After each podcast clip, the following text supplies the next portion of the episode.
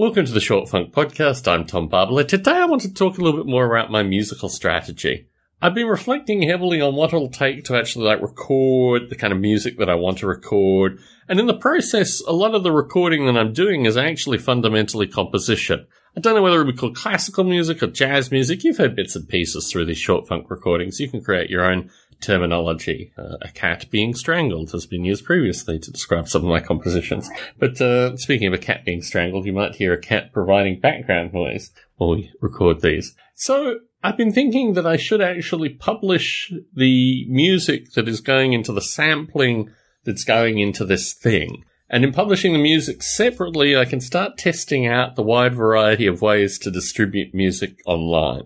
I've been looking at two major companies and the third potential, well, really four companies potentially associated my electronic music distribution.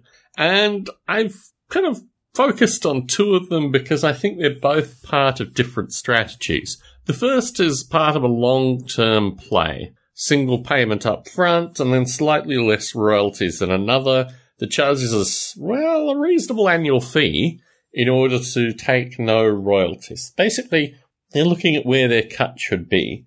And the scenarios that have been presented to me online indicate strongly that for the long tail, a single payment, that would be useful for the things that I'm talking about associated with the raw composition, the classical or jazz piano music that ultimately goes into all these things. And that seems to be a place to put that with the view that once you've paid it, you keep getting periodic money, about 20% less than the money you'd receive from the other entity, but certainly better than nothing. And with a single payment with a long tail means, you know, if you hit with a bus or what have you, you're not fixed on having to pay an annual fee in order to collect your royalties. In contrast to this, if one plans on releasing exciting, vibrant music, potentially with, you know, YouTube videos and this kind of stuff, you'd move more to the annual payment with the higher royalties. And I think the way these two services operate these will be the two services I use. I'm going to use them for different things. I don't like putting all my eggs in one basket associated with this stuff. And it'll enable me to, you know, dip my little toe in the water of all these electronic music distributions, be it Apple Music or Rhapsody or Amazon Music or all these distribution systems to see how it works.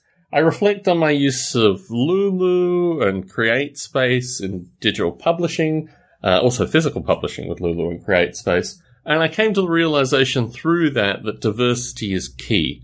Like you need to maintain two separate entities that do roughly the same stuff. With the view, actually, what I found with my publishing was the more artisanal Lulu was the one that continued to pay reasonable royalties. I don't know what even happened with CreateSpace. I mean, I'm assuming they still sell my stuff, but I haven't seen a check from them in at least three years. So, in this light, to be continued.